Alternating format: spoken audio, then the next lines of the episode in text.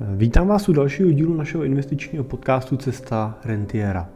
Já bych eh, ten dnešní díl eh, rád eh, věnoval trošku neinvestičnímu tématu, ke kterému mě inspiroval náš nový klient, který mi psal, že si poslech skoro všechny díly podcastu, jestli mu moc líbí, že teda tím získal důvěru ve spolupráci s náma, ale že vlastně možná bychom to mohli trošku zjednodušit těm potenciálně novým klientům a natočit nějaký díl, kde zkusíme vlastně eh, říct, eh, jak pracujeme a proč třeba eh, by mohl důvěřovat ve správě svých investic právě nám.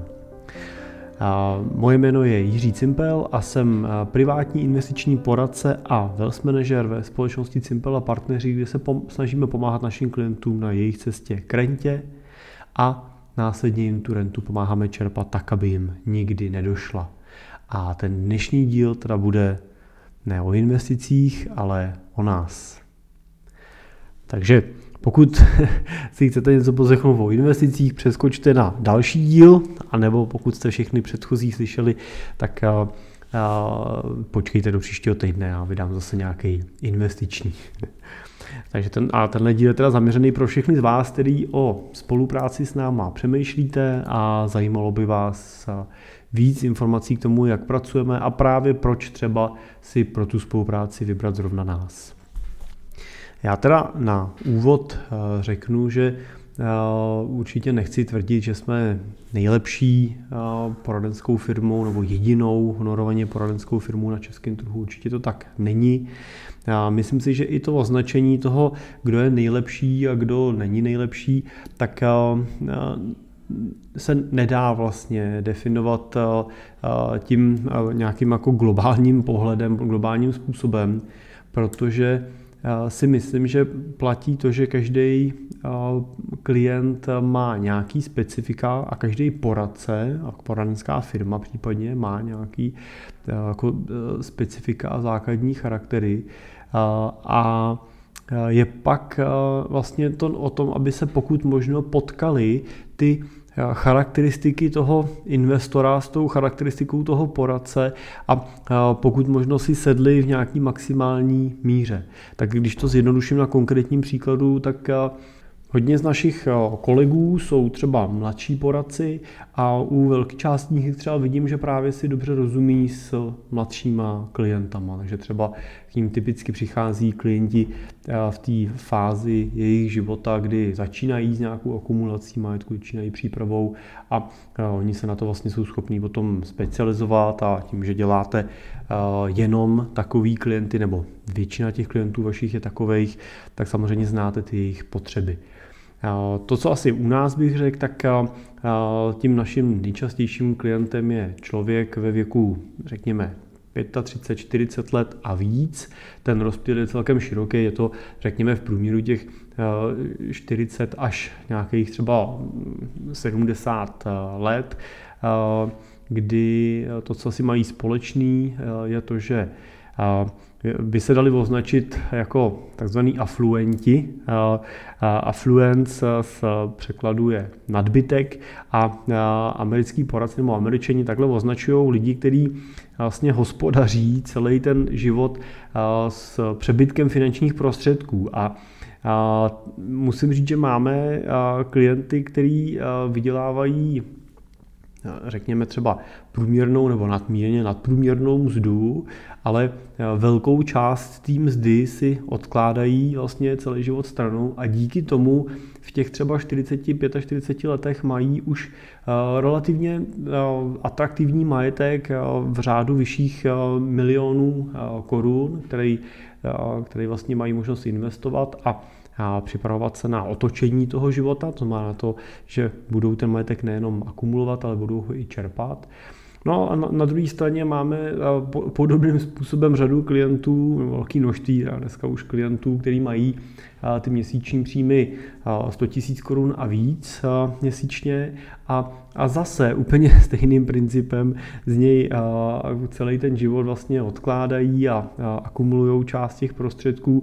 A díky tomu v tom věku, ve kterém jsou, to znamená 40, 50, tak dneska disponují majetkem pro invest, nebo investičním majetkem často v řádu desítek nebo mnoha desítek milionů korun, který zase můžou použít pro stejný případ a pro tu, pro tu realokaci nebo pro to otočení z té akumulační fáze do té rentierské fáze.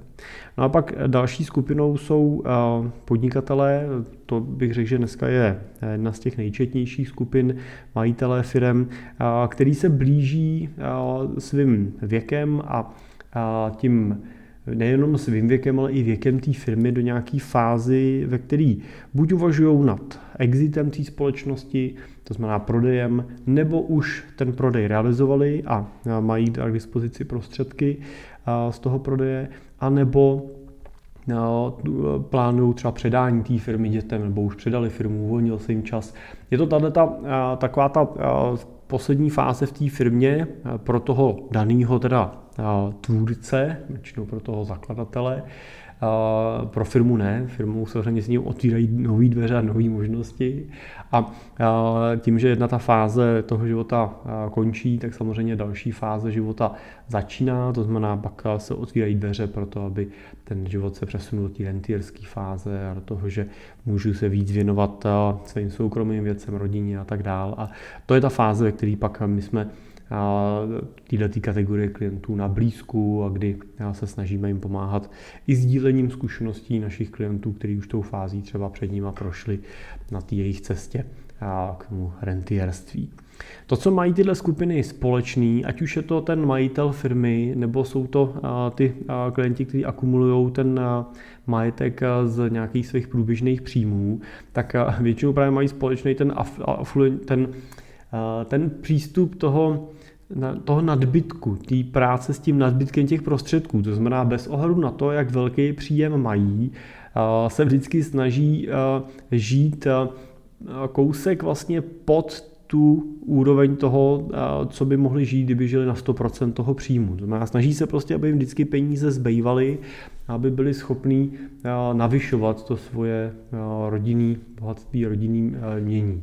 No a většinou je jich takovým společným jmenovatelem to, že jsou skromní, většinou jsou to pokorní lidi, kteří opravdu, i když by mohli žít mnohem okázalejš, tak v většině případů nejezdí nejlepším autem ve firmě ani ve vesnici, ani na tu dovolenou vlastně nepotřebují jet jet na cestu kolem světa nebo na Havaj, ale vlastně spíš jim jde o to, s kým tam jedou a jaký stráví. Nemají tu motivaci toho okázale prostě naštěvovat takový ty atraktivní destinace proto, aby se pak mohli pochlubit svým přátelům fotkama. Oni vlastně ve většině případů se snaží žít, a teď to berte v úvozovkách, jako normální člověk, normální lidi, tak aby nepřicházeli o vztahy, které mají kolem sebe, o svoje přátele a tak dál, protože by právě jim dávali na odiv nějaký majetek a bohatství, který vybudovali. Tak to je takový častý společný jmenovatel třeba klientů, se kterými pracujeme my a který se, který se obrací na nás a na který věřím, že jsme připravený a na, tu jejich, na ty jejich potřeby vlastně jsme specializovaní. Specializovaní jsme tam na ně i proto, protože právě většina našich klientů odpovídá týdle kategorii lidí, to znamená, že když takový člověk přijde, tak tak už většinou vím uh, řadu věcí. uh, už většinou uh, mám nějakou realitu, jak přemýšlí, jak plánuje, uh, mám nějakou představu toho, jaký asi budeme řešit jeho cíle, jak se dívá většině případů na nějaký třeba mezigenerační transfer, jak se snaží pracovat se svýma uh, dětma. A díky tomu samozřejmě dokážu uh, trošičku vyhodnotit to, jaký rizika ho asi tak uh, čekají, na co bychom ho měli připravovat, co jsou věci, které on dneska ještě nevidí po té svojí cestě, ale já už díky zkušenosti s těma klientama, který jsem realizoval před ním, jsem zažil a vím, že pravděpodobně takové věci potkají jeho a je potřeba, aby jsme na ně mysleli. Dokážeme vlastně díky tomu efektivně používat tu, tu naší znalostní databázi, kterou jsme díky už té letité spolupráci s těma našimi klientama získali, proto aby jsme mohli tomu našemu novému klientovi pomoct vlastně nedělat třeba zbytečné chyby, a nebo naopak zase ho uklidnit nějakých obav. Takovou typickou obavou, kterou diskutujeme velmi často u klientů v té fázi majitelů firmy před exitem, je obava toho, jak bude jejich život vypadat po exitu, jak bude vypadat ten život po prodeji firmy, jestli, jestli prostě se nebudou nudit, jestli to nebude tlačit hledat nějakou novou výzvu. A teď samozřejmě, já už jsem to viděl mnohokrát, že do určitého věku prostě tuhle tendenci máte a pokud ji nechcete mít, tak musíte ten život naplnit aktivně jinýma věcma, jinak vás to znova dotlačí zpátky do nějakého podnikání a tak dále, když třeba to na začátku neplánujete. A od určitého věku je, to problém není. Od určitého věku, od určitý životní situace skutečně ten život obrovsky obohatíte tím, že ten prodej realizujete. A ta, ta změna toho života je skutečně jenom k lepšímu. Jo. V určitých věkových obdobích jsem nikdy neslyšel, že by klient řekl, měl jsem ještě počkat s tím prodejem, protože, a teď nevím, prodal bych to za víc a tak dál. Většinou tohle, tenhle faktor hrozně rychle zmizí. A zase je dobrý se na to připravit a tím, že tu zkušenost už máme, tak můžeme vařit nejenom z toho pocitu myslíme si, že, ale můžeme říct, no už jsem mnohokrát viděl, že? A můžu vás si propojit s některým z našich klientů, který už si to prošel, on vám může říct tu svoji zkušenost a, může s váma sdílet a, obavy a vy říkáte, já to se přesně bojím toho samého a on vám může popsat, proč se toho bát nemusíte a jak vlastně to pak u něj třeba probíhlo a jak se na ten exit připravoval a tak dále. Prostě tohle sdílení těch zkušeností si myslím, že je naprosto klíčovou věcí a v řadě případů bych řekl, že k nezaplacení doslova. Tak, eh, tak to asi jenom je k té cílové skupině a i jako potenciální klienti naši nebo jakýkoliv jiného poradce byste měli přemýšlet nad tím, eh, jaká je vaše situace, eh, v jakým vy jste stavu. Měli byste se snažit dívat na to, jestli ten poradce pracuje s tou kategorií klientů, jako jste vy, a tím pádem, jestli vám bude rozumět, protože my mu nemusíte vysvětlovat potom úplně všechno, jo, pokud on prostě s kategorií klientů, jako jste vy, pracuje, nemusíte ho učit ty věci, jo, protože to, to už vlastně není vaše role, vaše role není učit vašeho poradce, vy byste se měli učit od toho vašeho poradce nebo od dalších klientů, který on má. Jo? To je to, co byste chtěli tou spoluprací získat. Tak. No a zároveň je taky důležité říct, že prostě jsou klienti, pro který v určitý fázi práce prostě vhodný nejsme. Je to typicky prostě tím, že pracujeme s afluentníma klientama, tak my, na ty naši klienti většinou umí dobře pracovat se svým rozpočtem nepotřebují od nás, aby jsme jim eh, pomáhali učit, eh, jak si rozkládat příjmy, výdaje a tak dále. To prostě je něco, co oni už mají dobře zvládnutý, už z logiky věci toho, že žijou v přebytku finančním, tak to musí mít dobře zvládnutý. Takže eh, to je třeba jedna z, jedna z těch kategorií, typický příklad toho, že pokud zápasíte s vaším rozpočtem, zápasíte s tím, abyste odkládali, hledáte nějaký efektivní nástroje, jak, jak řešit prostě to, aby ten poměr mezi příjmama a výdajema byl lepší, tak na to úplně my nejsme specializovaní, nejsme na to úplně, úplně ty, ty praví. No, třeba jeden z těch příkladů. Stejně tak, pokud jste na začátku té vaší akumulační cesty a skutečně máte k dispozici investice v objemu tisíců korun měsíčně, nejsou to desetitisíce měsíčně, ale to opravdu třeba 3, 4, 5 tisíc, 10 tisíc měsíčně, tak ani na to nejsme úplně ty praví. Ne, že bychom vám s tím portfoliem neuměli pomoct, ale Zase samozřejmě ten, ta, ta kvalita a hloubka našeho servisu je nastavená na nějaký komplexní potřeby těch klientů, který začínají ve chvíli, kdy ten majetek už nějaký máte. To znamená, proto my začínáme aspoň na té hranici toho milionu korun s pravidelnou investicí 20 tisíc měsíčně nebo s jednorázovou investicí aspoň 2 miliony korun. Ale řeknu, že typickým klientem naším je klient, který přijde s portfoliem 5-10 milionů a víc No, to, to je dneska, dneska ta naše typická kategorie klientská, kterou řešíme a kde samozřejmě my už víme, že ten jejich rozsah potřeb je komplexní, známe ty témata, které potřebují řešit a jsme na to nastavení. No a když přijdete s malou investicí, tak my nedokážeme úplně přepínat z toho komplexního režimu do toho nekomplexního, z malého řešení do velkého řešení. Takže vlastně, když se budeme snažit vám dodat tu službu v tom rozsahu, kterou máme, tak pro vás bude ta služba drahá. Já se pak dostanu ještě na konci k těm odměnám, no, ale tam zase by se vám to nevyplatilo. Proto máme ty knížky na e-shopu, které si můžete za pár korun koupit a můžete vlastně zkusit si to řešení dělat sami, nebo vám to může dát podklad pro nějaké jednání s jiným poradcem, abyste byli schopni si vyhodnotit, jestli to, co on umí, je to, co vy potřebujete. Tak, tak to jsou třeba takový typický příklady, jo, co třeba není naše jako specializace a nechceme, aby úplně tou specializací byla. Co bych asi k nám řekl, je to, že nebo i na tom trhu můžete vidět takový, bych řekl, tři kategorie porad, poradců. Můžete vidět poradce v nějakých multilevelových strukturách.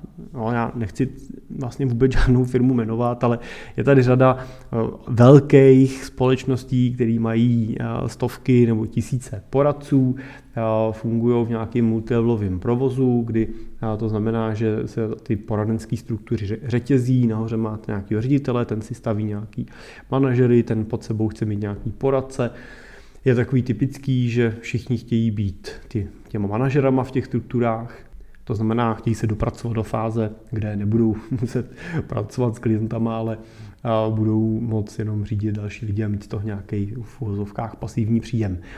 Říkám to proto, protože jsem si touhle dráhu sám prošel. Pracoval jsem v multilevelu, měl jsem multilevelovou společnost a před šesti lety jsme se rozhodli tohle změnit a jít cestou jinou. Další takovou kategorii jsou poradci, kteří už nejsou v žádných strukturách, dělají třeba i v honorovaném modelu, ale jsou třeba sami. Jo, jsou oni jeden jo, nebo mají jednu asistentku. Tak to je další takový typ. No a pak další ten, ten typ budou firmy třeba našeho typu, který můžou mít rodinný charakter, nebo to nemusí být vůbec firma s rodinným charakterem. Ale je to firma, která třeba pracuje v honorovaném modelu, pracuje v modelu tom, že má zaměstnance, že ty poradci třeba nebo ten tým není vázaný na nějakých živnostenských činnostech jako, nebo dohodách o provedení práce, ale že skutečně ta firma má zaměstnance, ty tam pracují, odvádí nějakou činnost, může díky tomu držet nějaký konzistentní servis a tak dále. A, tak a teď jenom každá z těch, každý z těch typů poradenských firm má nějaké svoje výhody a nějaké svoje nevýhody. Řekl bych, že třeba v ten multilevelový přístup je hodně prodejní, to znamená, ten poradce vzhledem k tomu nastavení provizních odměn není příliš motivovaný k tomu poskytovat nějaký dlouhodobý servis, ale je víc motivovaný k tomu, aby prodával produkty, aby prostě přišel a prodal produkt a pak hledal dalšího klienta, který může prodat produkt. A případně se k vám vrátil ve chvíli, kdy vám bude moct prodat nějaký jiný produkt. Takže takovými typickými produkty jsou různé pojištění, hypotéky, anebo právě ty investice v tom transakčním modelu, to znamená v modelu, kdy vám to ten poradce prodá, inkasuje nějakou provizi a, a, a pak už mu z toho nic moc dalšího nepřichází, takže nemá moc prostoru se o vás starat. Vypadalo by to, že takový eh, model není úplně výhodný nebo že je špatný, ale není to úplně vždycky pravda. V řadě těch mm, produktů prostě takový nastavení může fungovat. Jo. Pokud třeba typicky potřebujete vyřídit hypotéku, no tak u té se jedná typicky o transakční produkt. Potřebujete někoho, kdo přijde a tu hypotéku vám vyřídí, udělá to perfektně, což určitě eh, není, jako, není, základ, není zárukou kvality, že ten poradce si za to nechá zaplatit jinak než ve formě provize. Jo, to zárukou kvality bude přístup toho poradce, nějaká jeho zkušenost, nějaká jeho kvalifikace, reference a tak dále. To jestli pracuje na provize nebo jinak není důležitý. Takže si myslím, že třeba typicky hypotéka je takový provizní produkt a je jedno, jestli ten poradce je v multilové struktuře nebo dělá sám na sebe. Dalším takovým příkladem konec konců může být i třeba nějaký pojištění. Jo, taky ten poradce vám uzavře nějakou, třeba potřebujete udělat životní pojistku k té hypotéce, nebo prostě se změnila vaše situace životní, máte najednou děti, rodinu, potřebujete se pojistit. No tak, tak taky většinou se jedná o produkt, který si uzavřete a můžete ho nechat běžet. Jo. Možná se na něj jednou za pět let můžete podívat, aktualizovat ho, jestli se něco nezměnilo, ale, ale nepotřebujete nikoho, kdo se o to bude každý rok starat. No ale pak samozřejmě přichází situace a přichází věci, kdy byste tohleto už chtěli. Takže myslím si, že třeba pro ten typický transakční biznis, toho, kdy chcete něco uzavřít a nechat to běžet, může, je, je, ta, je ta činnost toho poradce z těch, třeba z těch multiple struktur nebo typicky v tom provizním nastavení zcela vhodná. Platí to i v případě, že třeba jste opravdu menším klientem, tak tam zase pro vás ta spolupráce s tím provizním poradcem může být levnější, v řadě případů výhodnější finančně, než eh, s poradcem třeba našeho typu, který prostě má nastavený nějaký fixní výdaje a fixní náklady a když budete eh, investovat 2000 měsíčně, tak prostě to pro vás nebude smysluplný, nebude to výhodný a ten provizní by byl tam asi v tomto případě eh, levnější. No a pak vlastně se dostáváme ke kategorii poradců, který třeba řeknou dobře, ale já to dělám na honorované bázi, to znamená, chci být schopný vám poskytovat dlouhodobý servis, potkávat se s váma pravidelně, tak jak si naplánujeme. To znamená, může to být jednou za ne, dva roky, může to být jednou za rok, může to být čtyřikrát za rok, může to být každý měsíc, záleží prostě na nastavení vašich potřeb a objemu třeba peněz, výše těch odměn, který mu platíte, jeho nastavení. No a v takovém případě už si myslím, že potřebujete někoho, kdo bude za tu svoji práci placený, protože jsem to zažil mnohokrát, že i v maximální snaze poskytovat klientovi dlouhodobý servis, ve chvíli, kdy za ten dlouhodobý servis vás ten klient neplatí, ale zaplatí vás vlastně jenom ve chvíli, kdy uzavřete nějaký produkt, nějaká provize, tak eh, to prostě nejde. Dlouhodobě to nefunguje, no, takže skutečně pak se vám ty sůzky vypadají tak, že na jedné straně sedíte vy a nic si koupit nechcete, na druhé straně sedí poradce, něco prodat musí a teď hledáte nějaký kompromis, jak to udělat. Tak eh, v tom honorovaném modelu se tady toho zbavíme. No a pak můžete přemýšlet, jestli chcete jednotlivýho poradce, anebo jestli chcete firmu.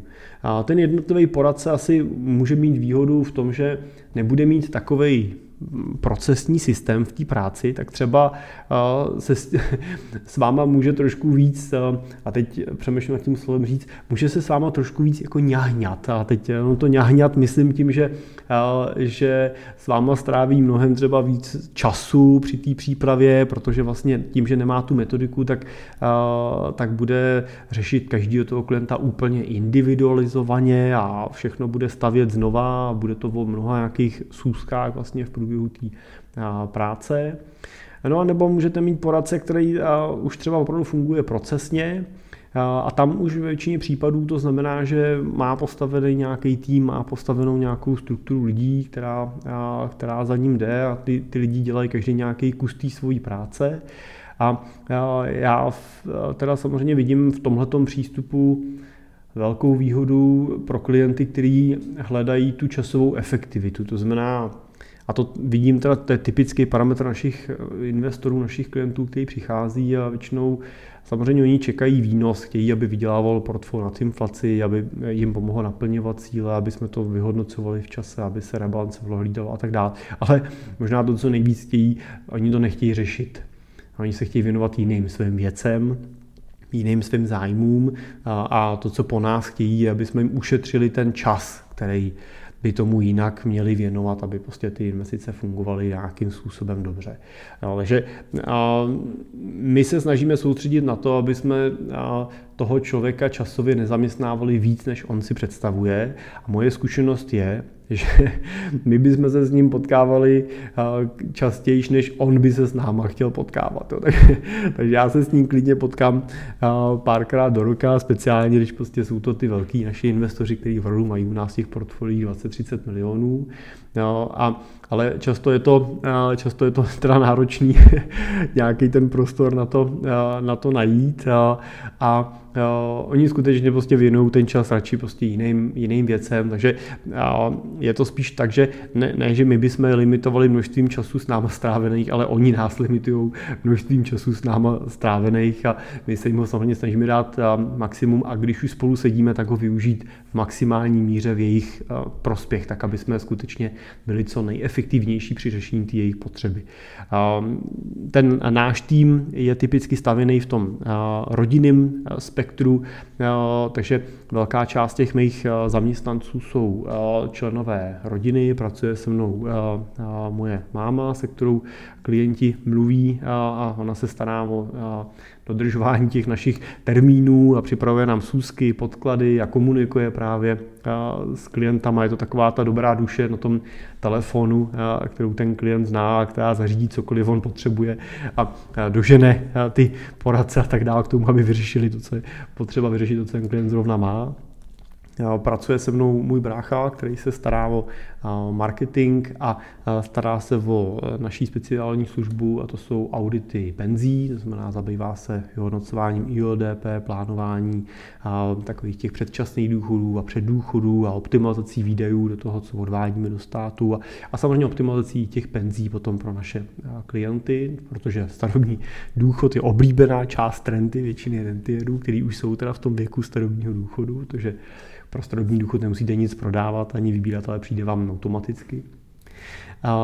Pracuje se mnou, pracuje se mnou moje manželka, která se stará o nemovitosti našich klientů, o nákupy nemovitostí pro naše klienty a pak potom o jejich dlouhodobou zprávu, tak aby i investiční nemovitost byla pro toho našeho investora pasivní investicí.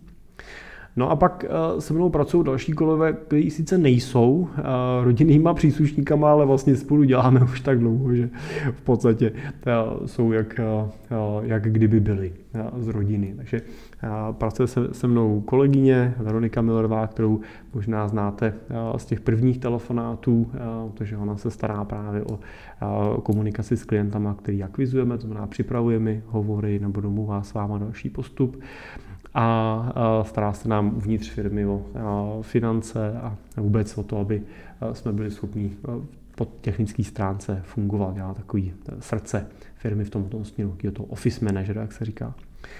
A a pak se mnou pracuje můj společník Dan Majstorovič, se kterým děláme už řadu let a vlastně spolu trávíme víc času než s našimi manželkama, tím spolu sedíme v kanceláři a veškeré ty naše rozvojové plány spolu připravujeme a krom toho, krom toho je Dan vlastně srdcem naší analytiky, kdy stojí za veškerýma našima softwarama, analytikama, portfoliama a tak dále. No a, a aktuálně takový firmní Benjamínek je náš právník, Michal Míšek, který se stará nejenom o právní činu a o to, aby jsme dodržovali veškeré předpisy a tak dále, ale stará se i o právní podporu pro naše klienty, když potřebují, řešíme věci, co potřebují, nákupy nemovitostí, smlouvy a tak dále. A a aktuálně vlastně se připravuje i na práci s klientama. Vždycky se snažíme, aby pokud ten člověk je v tom provozu tady ne administrativním, ale nějakým specifickým, tak aby znal tu klientskou práci, takže i Michal se bude starat o nějakou část našich klientů. No a, a ten tým pak doplňují ještě další specializace, jako třeba naše a, grafička, copywriterka a podobně. No a tím, že ty lidi jsou zaměstnanci na, s klasicky prostě plným úvazkem, tak máme možnost vlastně řídit ten náš vnitřní proces a ten život, který máme. Díky tomu, že jsou to zaměstnanci, tak jenom řeknu takovou maličkost, jo, ale tím, že jsou to zaměstnanci, tak oni pracují na našich zařízeních. My jim pořizujeme počítače, my jim zajišťujeme pracovní místa, telefony, paušály. Oni se díky tomu musí řídit čistě našima třeba vnitřníma pravidlama na to, že na těch počítačích nesmí mít nic jiného než pracovníci, ty jsou schválený, čas od času to kontrolujeme, auditujeme, stejně tak práce s mobilníma zařízeníma a tak dál. A díky tomu máme jistotu toho, kde se pohybují ty naše třeba data, klientský data, jak se k ním přistupuje, přes jaký zabezpečení, přes jaký uh, sítě, uh, s, jakým, uh, s jakým systémem hesel a tak dál. A tohle je podle mě strašně důležitá věc, která se často podceňuje, protože prostě ten únik dat vám proběhne jenom jednou a a je to prostě nevratný a, a, a velmi jako bolestivý. A tohle prostě, když máte lidi napojený na ičo, tak těžko dosáhnete, protože oni pracují typicky na svých zařízeních, mají na nich svoje věci, mají na tom nainstalované svoje aplikace a nikdy nezískáte kontrolu nad tím zařízením dostatečnou.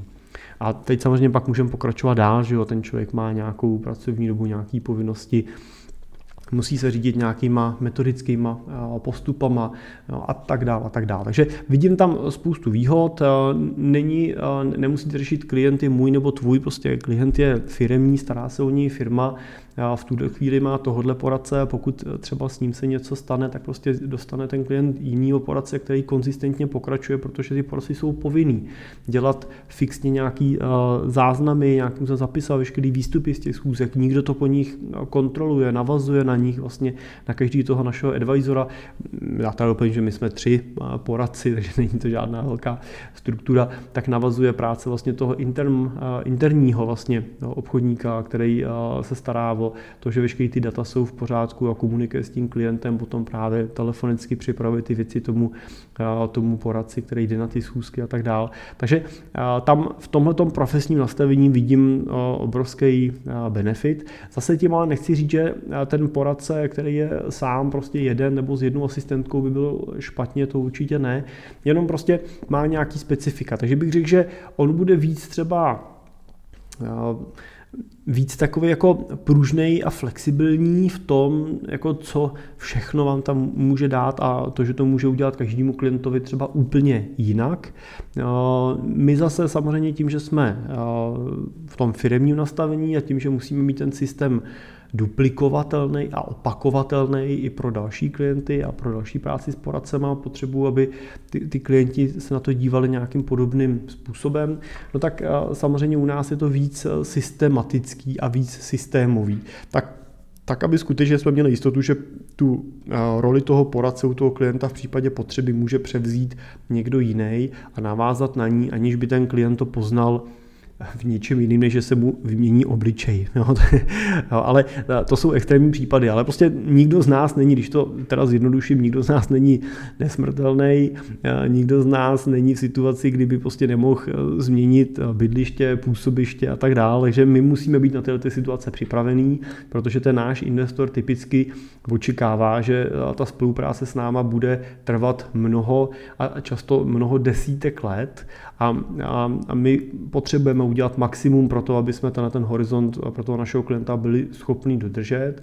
A tam už samozřejmě nedokážu s jistotou říct, že to bude tahle ta stejná osoba po celou dobu těch desítek let, ale měl by to být tenhle ten stejný systém s touhle kvalitou, měl by to být takhle příjemný pro vás. Jo, a jestli to bude zrovna tahle deset let Franta a protože se Franta odstěhuje e, do, do Ameriky, tak to za deset let prostě bude, bude Tomáš, ale oba budou prostě fajn lidi, se kterými asi budete rozumět a budou oba dva přesně vidět, co děláte. Tak tohle, tohle prostě dokážete navázat jenom, když budete systematický a to je naše to je naše snaha, řekl bych, že to je naše uh, deviza, nebo minimálně deviza firm, jako jsme my. My k tomu přidáváme tu, tu rodinnost, dáváme do toho podnikání to naše jméno, Doufáme, že tím uh, dostatečně říkáme i to, že tady jsme a chceme tady být dlouho a, a chceme tady být dlouho v té v té konstelaci, v tom složení toho týmu, ve kterém se nacházíme a že když budeme ten tým rozšiřovat, tak to budeme dělat opatrně a budeme to dělat právě v tom, v tom, v tom rodinném duchu, tak aby jsme si vždycky dokázali pohlídat tu kvalitu té naší práce a abyste se u nás pokud možno vždycky cítili tak trochu jako doma.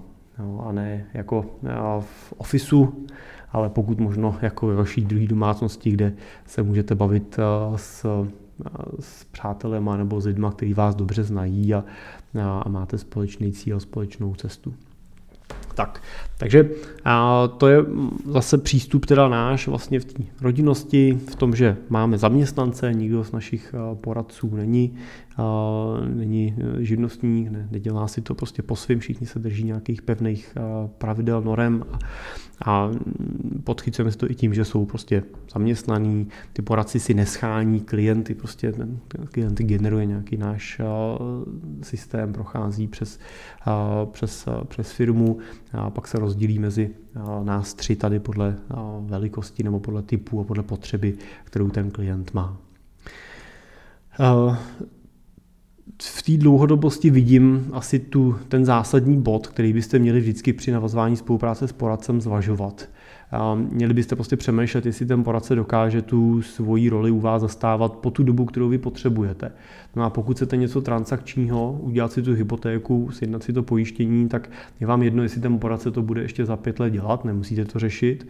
Pokud ale chcete, aby vám ten poradce připravil rentierský plán, zainvestoval, a připravil vás na to, že za 10 let budete moct začít čerpat rentu, a nebo ji budete moct začít čerpat zítra, ale budete ji moct čerpat další 20-30 let, tak byste potřebovali, aby ten, byste měli velkou pravděpodobnost, že ten poradce dokáže, nebo ta firma dokáže vlastně tenhle ten horizont naplnit, protože ta nejdražší položka, kterou ve svých financích zažíváte a zažijete, je to, když toho poradce musíte vyměnit to je výměnou poradce, často přichází i výměna nějaký filozofie, strategie, produktů a to vždycky stojí peníze a často jsou to nemalý peníze. Takže a, proto bych určitě vždycky přemýšlel, jestli prostě ten poradce, který mám ten horizont, dokáže dodržet. No a to je samozřejmě, nebo to samozřejmě může být rizikem ve chvíli, kdy by ten poradce neměl žádný žádný plán jak bude řešit tu zprávu těch svých klientů ve chvíli, kdy už to nebude dělat, třeba kvůli věku. Jo, když budete spolupracovat s poradcem, který mu je, teď já dám nějaký extrém, je mu 60 let a bude chtít taky jednou třeba odejít do důchodu a stát se rentierem. A vy máte svůj investiční cíl v horizontu 20-30 let, tak prostě je celkem celkem jistý, že tenhle poradce prostě s váma nedokáže ten horizont celý dožít, což nemusí znamenat, že nemáte s takovým poradcem začít spolupracovat, protože zase ten jeho věk může mít spoustu devizí a spoustu výhod, ať už jsou to zkušenosti, znalosti, nějaký know-how opravdu, který, který má možná nějaká možná i ten klid, jo, který samozřejmě v tomhle věku už ten člověk bude mít větší, než budete dělat s někým, komu je 25, tak má to svoje výhody, jenom musíte vždycky přemýšlet a zajímat se o to, a jak to bude, až vy to dělat nebudete, nebo až tady třeba jednoho dne nebudete. A on třeba má vyřešený nástupnictví, někdo po něm bude pokračovat, má systém, jak zaznamenává veškeré věci a, a nemusí to být problém a vy si teď můžete užít to, že se o vás dalších pět let bude eh, starat nebo deset let eh, starat eh, někdo z jeho schopnostma a on si třeba vychovává nástupníka, který to, následovníka, jo, který, nástupce, který to po něm převezme. A pak tak je to v pořádku. Jo. A nebo v tom procesu, který máme my v rámci firmy, samozřejmě nejenom, že jsme pořád relativně mladí, mě je 37, ty moji kolegové jsou v podobném věku, tak i tím máme nějakou teda jako životnost ještě před sebou Eh, profesní, ale eh, já bych řekl, mnohem asi důležitější je to, že právě ty věci všechny děláme systémově, tak i kdyby mě zítra ta tramvaj přejela, tak to vy na tom běžném provozu nepoznáte, nebo neměli byste to poznat. Jediný, na to poznáte, že z toho podcastu bude prostě mluvit někdo jiný. No, zřejmě můj společník Dan Majstorovič, který ho už znáte a, který ho zase já si tak jako připravuju na to, aby byl schopný mě zastoupit, kdyby něco takového se, se mnou dočasně nebo třeba trvale, trvale stalo. Tak, takže ta dlouhodobost, zastupitelnost, jo, dávejte si na to pozor a ptejte se na to. Jo. My to jsme schopni řešit takovým způsobem a pokud máte jiný poradce, ptejte se na to, jak by to řešil on.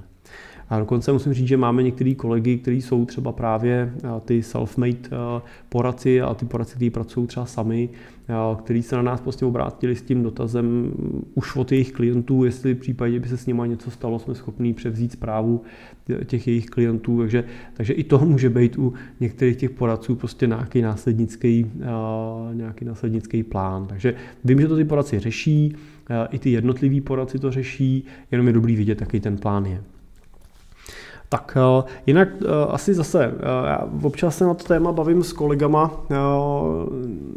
na téma plánu jako takového, těch investičních a rentierských plánů a, a občas ty odpovědi, které od ní dostávám, když se ptám, jak pracují s finančním nebo s investičním plánem, jsou takový pro mě pro mě osobně neuspokojivý, na druhou stranu si dokážu představit, že pro řadu klientů uspokojivit můžou.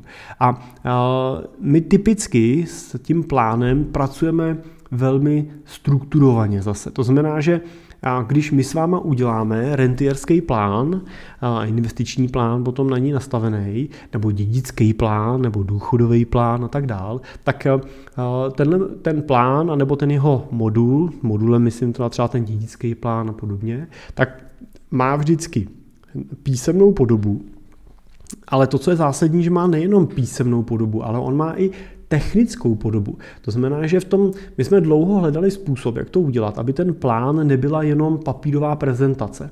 Zase to často vidím, na trhu se ptám klientů, jestli mají nějaký svůj finanční nebo investiční plán, tak oni třeba vyndají nějaký šanon, sfouknou z něj ten prach, protože jim ho někdo před eh, osmi lety dál, nastrkal do ní ty produkty, které si uzavřeli a eh, předcházelo tomu eh, nějakých 8-10 stránek textu a grafů, který vlastně vysvětlovali, jak ty produkty, které jim nabídnul, jsou úžasný.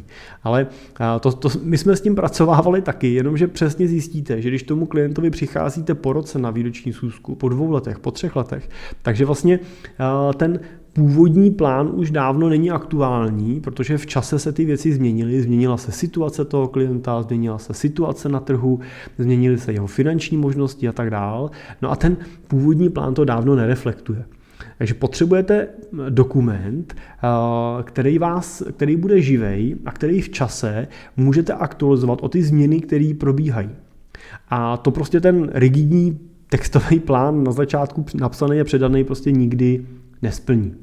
Takže my to typicky řešíme tím, že máme, vyvinuli jsme vlastně eh, v průběhu těch 6 let vlastní aplikaci, eh, se kterou pracujeme a kterou, ze který na začátku vygenerujeme ten výstup pro toho klienta, takže máte ten pdf nebo papírový výstup, kde je vidět ten návrh toho řešení, postup, jak budeme v těch letech eh, probíhat, co třeba v těch jednotlivých letech očekáváme, že v tom portfoliu bude jako hodnota, jak se budeme blížit k tomu naplnění třeba toho rentierského cíle.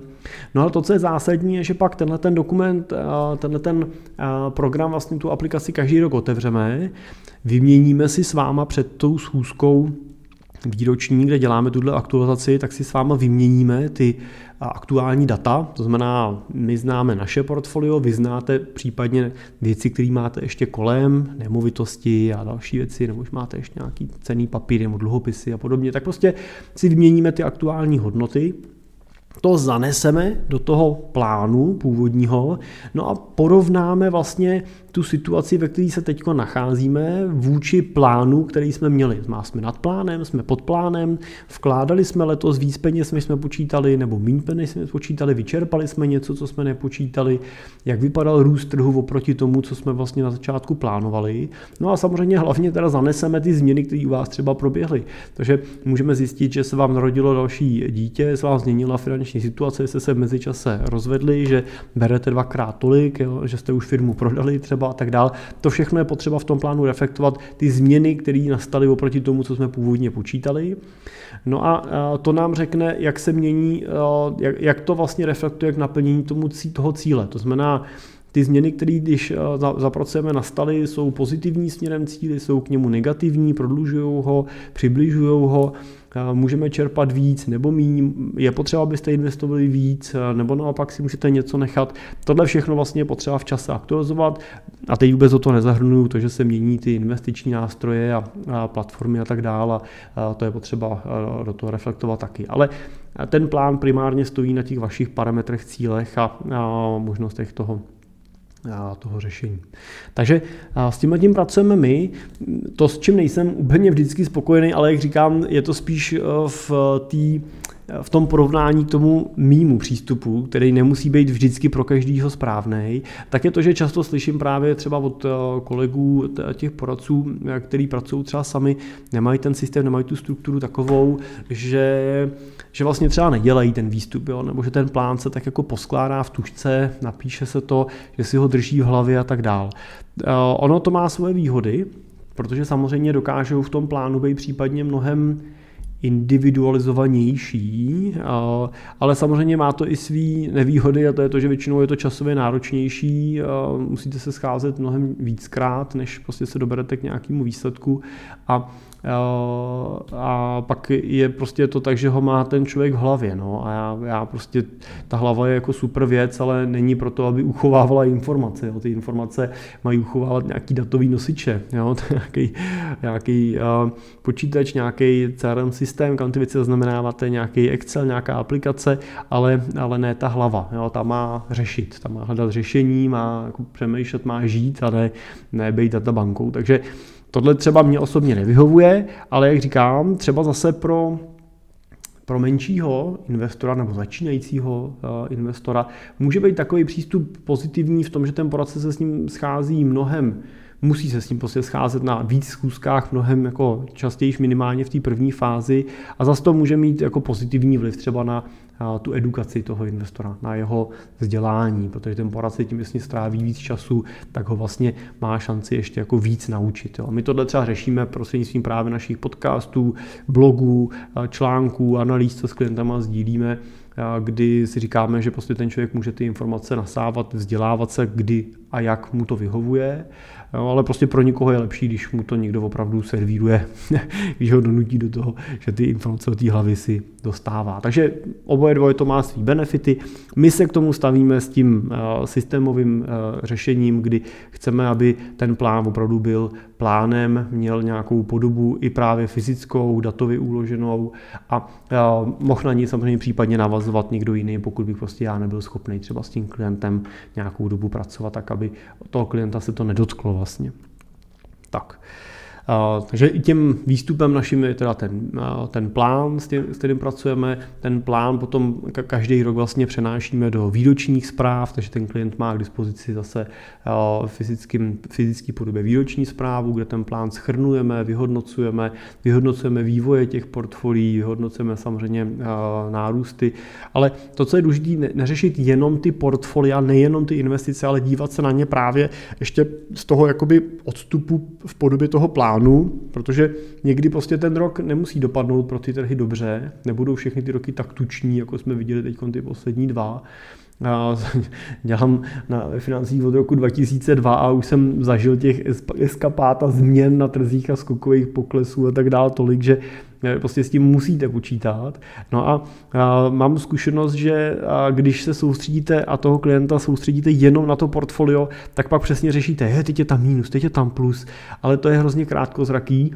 Když po to povod stoupíte a říkáte si, dobrý, jak teď je tam minus, tak ale to přece vůbec nevadí. Váš cíl leží za tolik let a pokud řekněme ten cíl leží za rok, no tak samozřejmě nemáte všechno alokované jenom v portfoliu. Pokud chcete za rok začít čerpat rentu, tak už dávno máme v tom portfoliu vytvořenou nějakou hotovostní rezervu, nějaký konzervativnější portfolio a můžu vám s klidem říct, že eh, i, i kdyby bylo to portfolio za rok minus 30%, tak se neděje žádná tragédie, protože víme, že na čerpání renty máme připravenou rezervu na a teď u každého klienta trošku jinak, řekněme na 5 až třeba 9 eh, let, eh, po který můžeme tu rentu brát z aktiv, který nejsou v poklesu, No a to portfolio se může v klidu rehabilitovat a vrátit zpátky do toho svého růstu a vůbec nás to nemusí trápit. Naopak, pokud máme teď nějaký prostředky, je to šance nakoupit levnějš. Eh, je to samozřejmě pro nás šance rebalancovat to portfolio, využít ty poklesy k tomu přeskupení a dokoupení těch aktiv poklesu a tak dále. Takže a tohle ale můžete dělat jenom, když máte plán když, když máte ten, eh, ten odstup od toho portfolia a neřešíte jenom to portfolio, neřešíte jenom ten, ten asset management, jak se často eh, říká, to znamená tu strukturu toho, co máte nakoupeno. Jo, to už je, to je až výsledek. No a, a pak je samozřejmě dobrý říct, že teda poradci nepracují zadarmo. Ani my nepracujeme zadarmo. A pozor na to, když vám někdo tvrdí, že něco zadarmo. Jo, není to tak. Jo. Řekl, že ty věci, co jsou zdarma, jsou většinou na tom trhu nejdražší.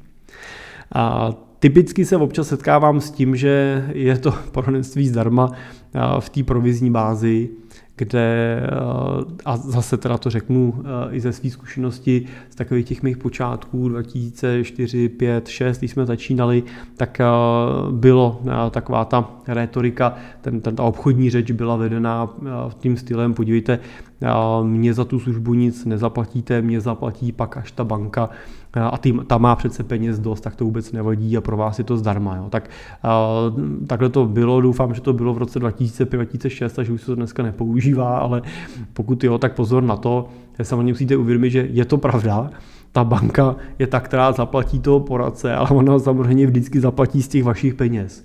A když ho platí z vašich peněz, aniž byste to eh, jako fyzicky viděli, tak si musíte být jistý, že mu vždycky zaplatí víc, než kdybyste to fyzicky viděli. Jo, takže a to je jedna věc. A druhá věc je samozřejmě trošku nevýhoda je, že to, že ho platí ta banka, znamená, že on pracuje pro banku. Banka je pro něj zaměstnavatel, nebo ta pojišťovna, nebo ta investiční společnost. Vy jste jenom ten, komu ten produkt potřebuje prodat. Vy jste ten nástroj, jak se k němu ty peníze dostanou, ale ta banka je ten jeho chlebodárce a on musí přirozeně eh, hájit eh, zájmy té banky. A pokud byste měli pocit, že ne, no tak eh, je zajímavý, když by se se někdy dostali k těm smluvním podmínkám, který ta banka vůči tomu danému zprostředkovateli vlastně má, že? to, co ten zprostředkovatel nebo nějaká jeho společnost vlastně podepisuje, tak je to samozřejmě vždycky tak, že hájíte banky, zájmy banky, musíte prostě přinášet kmen nějaký kvality, nějakého typu. Jo, tam v těch smluvách není nic, nic moc jako o tom, že to máte dělat nějakým kvalitním způsobem vůči těm, vůči těm klientům. To už samozřejmě potom nějakým způsobem reguluje zákon a tak dál, ale z toho principu toho chlebodárce tady, dá chlebodárcem je ta banka tím zaměstnavatelem. Tak e, proto my jsme v tom honorovaném modelu, to znamená v modelu, ve kterém e, garantujeme těm našim klientům a jestli k tomu smluvně zavazujeme, že nemáme žádný jiný příjmy, nepřichází k nám jiný peníze, než e, ty, který nám transparentně platí ten náš investor. Buď nám je platí ten investor napřímo v podobě nějaké faktury, anebo nejčastěji, potom jsou to ty investiční nástroje, tak nám to platí prostřednictvím těch platform. Ta platforma to zúčtuje, vy díky tomu ušetříte který byste platili, kdybychom vám to fakturovali, ale nevyplácí nám to fond, nevyplácí nám to ani ta faktura, ani ta platforma, ani ten obchodník, přes který ty cený papíry nakupujeme, on to jenom zprocesuje. On tam přesně zprocesuje to nastavení těch poplatků, který si společně odsouhlasíme, nastavíme a vy je v té platformě potvrdíte. Nic jiného se tam vlastně stát nemůže. Pokud některý z těch fondů třeba vyplácí provize, tak ty provize v nastavení té platformy automaticky zůstávají na účtu toho investora a nejsou vyplácený tomu poradci. Ale v našem nastavení teda my žádný provizní produkty nevyužíváme, používáme jenom ty pasivní fondy, ty ETF fondy, které jsou bezprovizní už v principu věci, takže, takže tam ani žádná taková odměna neprobíhá. Možná pro zajímavost a pro to srovnání, e, u nás to funguje tak, že nerozlišujeme toho klienta podle velikosti na tom začátku spolupráce tím, že jestli ten klient přijde s dvouma milionama, deseti milionama nebo 20 milionama, pro nás není zásadní rozdíl v tom, jak připravujeme ten plán. Možná jenom u těch velkých klientů se to liší tím, že právě jsou navazovány další ještě moduly toho plánu v čase tak eh, si vlastně bereme eh, tu odměnu fixně. Ne, ne, ne s ohledem na to, kolik investujete, ale čistě prostě na to, že vás akvizujeme a že připravujeme ten entierský plán, připravujeme investiční portfolio, otvírají se účty na platformě, nakupují se aktiva a tak dále. Tak to jsou relativně snadno kvantifikovatelné a spočítatelné náklady, které s tím máme v té první fázi. A je potřeba počítat, že tam jsou hlavně i nějaký marketingové náklady za to, že jste se k nám dostali. No, vy nám neplatíte za to, že posloucháte podcast podcast a tak dále, ale samozřejmě my potřebujeme nějakým způsobem zaplatit ten, ten čas, který tou akvizicí trávíme a náklady samozřejmě s tím spojený, takže v těch počátečních nákladech jsou i ty náklady spojené s tou akvizicí, to na ní si musíme taky někde vydělat. Takže to máme nastavený tak, že ten nový investor zaplatí vlastně 15 000 za přípravu toho rentierského plánu investičního a pak platí 35 000 v okamžiku, kdy nakupujeme ty aktiva, kdy se nakupují ty investice. Takže v součtu je to 50 tisíc korun na začátku té spolupráce. No a to možná odpovídá na to, proč nemá smysl s námi spolupracovat, když máte třeba 500 tisíc, protože takový, kdyby se to přepočto do nějakého vstupního poplatku, by to bylo 10% a byl by to úplný nesmysl samozřejmě. Už i hranice třeba jednoho milionu je taková, že kdyby to byl jenom ten jeden milion, tak by to bylo 5% a to už se nám zdá taky ne, ne, ne úplně adekvátní, proto tam máme tu podmínku, že dobře s milionem ano, ale máte aspoň pravdou na investici ještě 20 tisíc měsíčně, protože a máte nějaký investiční horizont před sebou, protože tam se to samozřejmě pak i v čase rozloží a zaplatí se vám to snadněji. No, ale a typicky jsou ty portfolie většinou od těch 2 milionů vejš. A když to převedu do nějakého srovnání a přijde k nám nějaký typický třeba investor s 10 milionama korun, no tak tam je zase zajímavý říct, že ta fixní odměna naše je pro něj extrémně výhodná. Čím víc peněz máte, tím výhodnější ta fixní odměna je. Protože při 10 milionech těch našich 50 tisíc vlastně odpovídá půl procentu, No a za půl procenta už vám většinou žádný třeba provizní poradce nebo banka úplně taky většinou eh, ty fondy neprodává. Jo, poradci v tom provizním nastavení většinou budete s těma poplatkama na úrovni 2 až 4% to je takový jako nejčastější vstupní poplatek, to znamená, když budeme brát průměr třeba 3% vstupního poplatku, tak zaplatíte na těch 10 milionech 300 tisíc. A mně se to zdá moc, teda, ale setkávám se s tím relativně často, teda u portfolií třeba klientů, když přichází, že skutečně ty poplatky mají jako v těchto těch výšších nastavený. Když přijdete s 5 milionama, no tak je ten náš poplatek 1%, ale zase když zaplatíte 3% na trhu, tak to budou 3%, takže když to bude z 5 milionů, tak 3% je 150 tisíc, takže je to třikrát tolik. Když to bude z 10 milionů, tak při 3% zaplatíte 300 tisíc, je to šestkrát tolik. No a to, co ještě je zásadní, je, že my vlastně si tenhle ten poplatek bereme jenom na počátku té spolupráce. Jednoduše řečeno, my si s ním zaplatíme tu akvizici a ten čas spojený s tím rozběhem a pak už vlastně další vstupní poplatky neplatíte. Takže pokud je vám 40, 45, 50, 55 a budete ještě dalších třeba 5, 10, 15 let ten majetek akumulovat, budou vám přicházet další prostředky, máte peníze třeba ze zisků, z dividend ve firmě a tak dál, no tak v těch klasických fondech z každého toho vkladu zaplatíte ten vstupní poplatek. Ale v tom našem nastavení vlastně je to tak, že už vždycky potom vstupujete s 0% vstupním poplatkem. Takže ta úspora na začátku přichází, když ta investice, řekněme, přesahuje v průměru ty 2 miliony a, a násobí se v čase, když přivkládáte další peníze, protože už je vkládáte bez stupáku. Tak to je asi důležitý. Je pak jedno, co nakupujete, jestli kupujete ETF nebo koupíme fondy klasický nebo nějaký jiný aktiva. Prostě my už žádný vstupní poplatek potom neúčtujeme. Pokud by náhodou jsme chtěli koupit něco, co nám ho někde vyplácí, tak ho budeme na toho klienta jako přenášet, započítáme ho v určitý odměně, kterou tam má a tak dále. Takže to je asi nějaký takový jako systém, který máme. Zároveň teda jsem chtěl u toho klienta, když by platil milion a 20 tisíc měsíčně, tak sice je to z toho milionu třeba 5%, ale zase na tom trhu klasicky funguje to, že ty poradci si často ty poplatky předplácejí. To znamená, když budete posílat 20 tisíc měsíčně, a budete to posílat 10 let, tak ten poradce klasicky řekne dobrý, tak to je 240 tisíc ročně, je to 2 miliony 400 tisíc za 10 let a z toho 3% vstupního poplatku bude znamenat, že mu eh, ten vstupní poplatek velmi často celý předplatíte na začátku. Takže eh, když eh, budeme v tomto příkladu, tak ty 3% z těch 2 400 jsou 72 tisíc a, ty většinou si ten poradce strhne na začátku, nebo ta platforma mu je vyplatí na začátku a vy teda tři měsíce nebo přes tři měsíce vlastně platíte ten vstupák z těch provedených vkladů a pak teprve investujete. Já jsem v některých z posledních dílů o investičním životním pojištění v listopadu mluvil o tom, proč ty předplacené vstupní poplatky jsou nevýhodní, a k tomu se nebudu vracet, ale zase prostě chci ukázat na tom příkladu, že zaplatíte mnohem víc, než v tom nastavení s tou fixní podměnou. Takže to je počáteční náklad. No a pak vlastně k nám přichází odměna za, to, za tu dlouhodobou zprávu toho investičního plánu a za to poradenství vlastně v souvislosti s investicemi a tak dál. Za to, že se prostě o vás dlouhodobě staráme a za to, že vám nemusíme prodávat žádný další produkty. No a tuhle odměnu máme rozfázovanou do třech, do třech kategorií podle výše toho majetku, který máme v poradenském mandátu. A je to do 5 milionů, máme nastaveno 1,5% ročně z objemu té investice, to znamená tam v těchto objemech nejsme schopni ještě zohledňovat nějakou výkonnost, ale prostě bereme si tam ten průměrný fix těch 1,5%. Od 5 milionů do 15 milionů se používá odměna v kombinaci, to znamená používá se tam snížený ten servisní poplatek 0,9% plus k tomu je pak připočítáváno 10% z čistého zisku.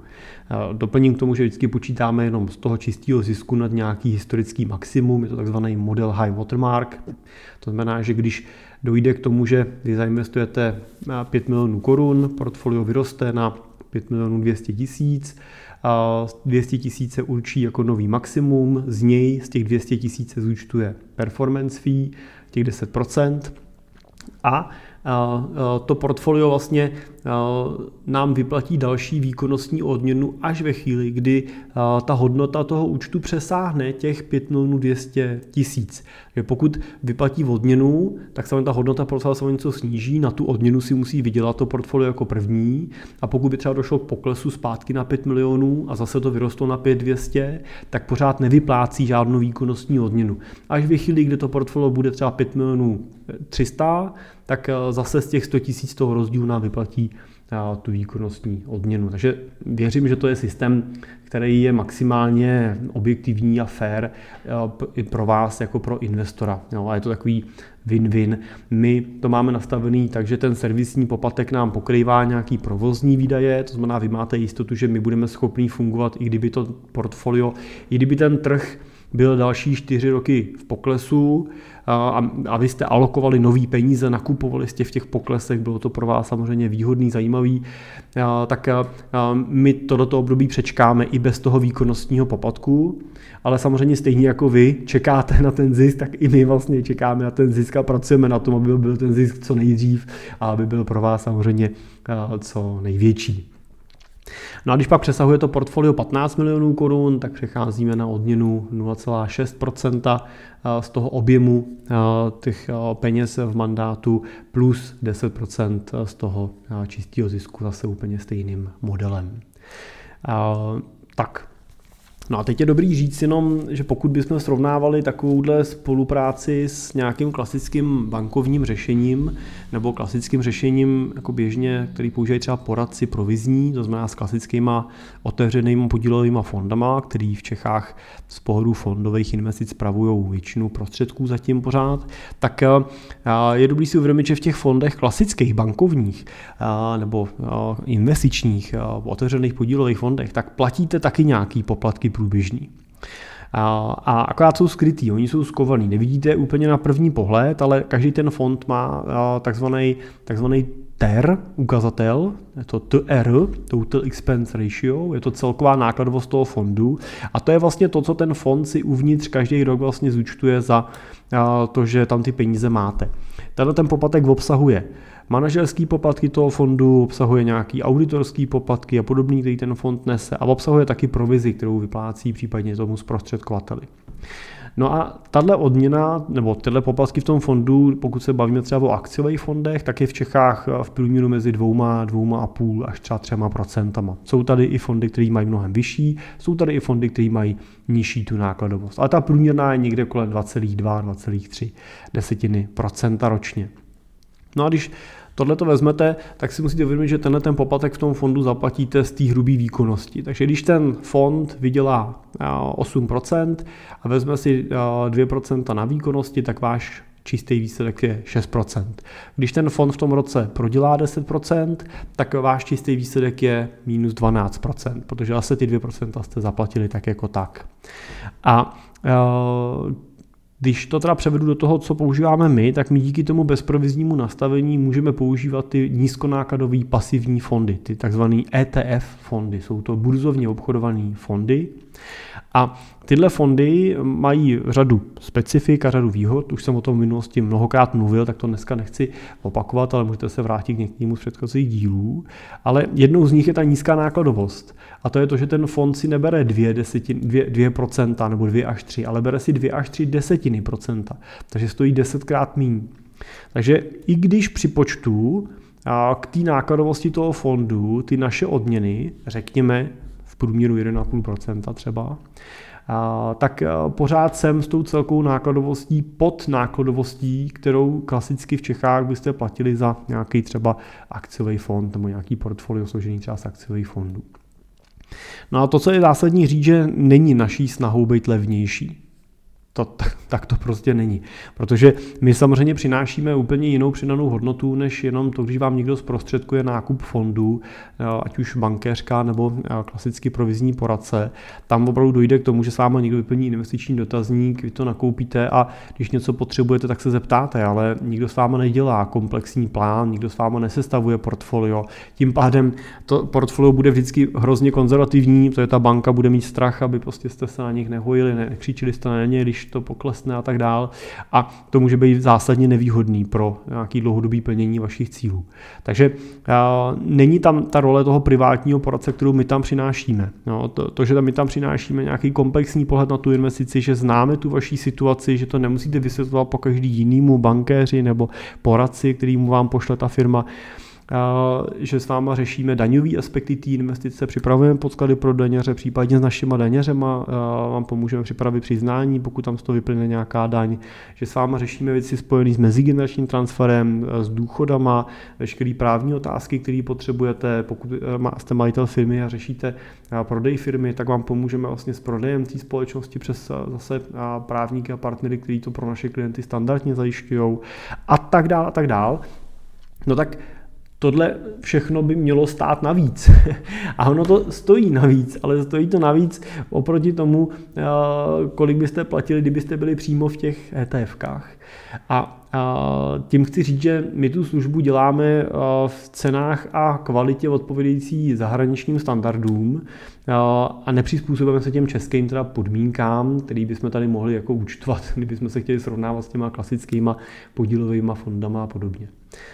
Takže paradoxně v České republice ta služba privátního poradce vlastně v řadě případů stojí méně, než když si to portfolio necháte postavit třeba ve své bance, ať už je to banka privátní nebo klasická retailová, tak to tak prostě ve většině případů je a vychází. Nekupujte naší službu, protože chcete ušetřit.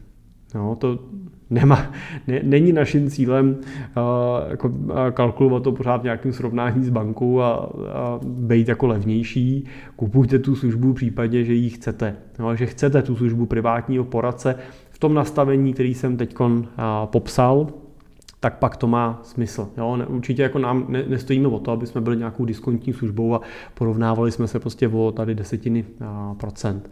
A, stejně tak samozřejmě je tady řada dalších poradců, kteří prostě to dělají za nějakých a, podmínek nám podobných, někdo dražší, někdo levnější. Prostě je to, je to trh a můžete si, a, můžete si na tom trhu a, vybrat, co vám vyhovuje víc. Ale chtěl jsem ukázat jenom to, že a, privátní služba nemusí být nezbytně dražší služba. No. Tak, a to je všechno dneska. to je zase dlouhý díl, teda děkuji všem, kdo jste doposlouchali až sem. Doufám, že jsem vás neunudil v půlce. A pokud jste doposlouchali až sem, tak uh, předpokládám, že uh, buď jste naši kolegové poradci, který zajímá, jak to máme nastavený, tak pak vás samozřejmě zdravím a a doufám, že jsem třeba přines nějakou inspiraci, kterou můžete použít ve své práci, anebo jste investorem, který třeba právě uvažuje o spolupráci s náma. A pokud tenhle díl byl tím pomyslným krůčkem vedoucím k tomu, že jste vyhodnotili, že to, jak to děláme, je přesně to, co vy hledáte, tak se nám neváhejte ozvat. Můžete mi napsat na můj e-mail jiřizavináčcimpel.cz anebo na našich webových stránkách cimpel.cz v pravém horním rohu jednoduše kliknete na tlačítko Chci být klientem a my se vám ozveme, přijde vám ještě dokument do mailu, který schrnuje to, jak to děláme přesně s těma poplatkama, abyste viděli písemně a domluvíme se na dalším postupu. Tak díky za pozornost, děkuji za dotaz, který jsem na tohle téma dostal. Určitě vás vyzývám k tomu, abyste mi další dotazy posílali, třeba přes naše stránky podcastu vícestarentyra.cz a budu se těšit u dalšího dílu zase brzo naslyšenou a určitě nebojte se, bude investiční a probereme zase nějaký konkrétní technický témata. Tak hezký den.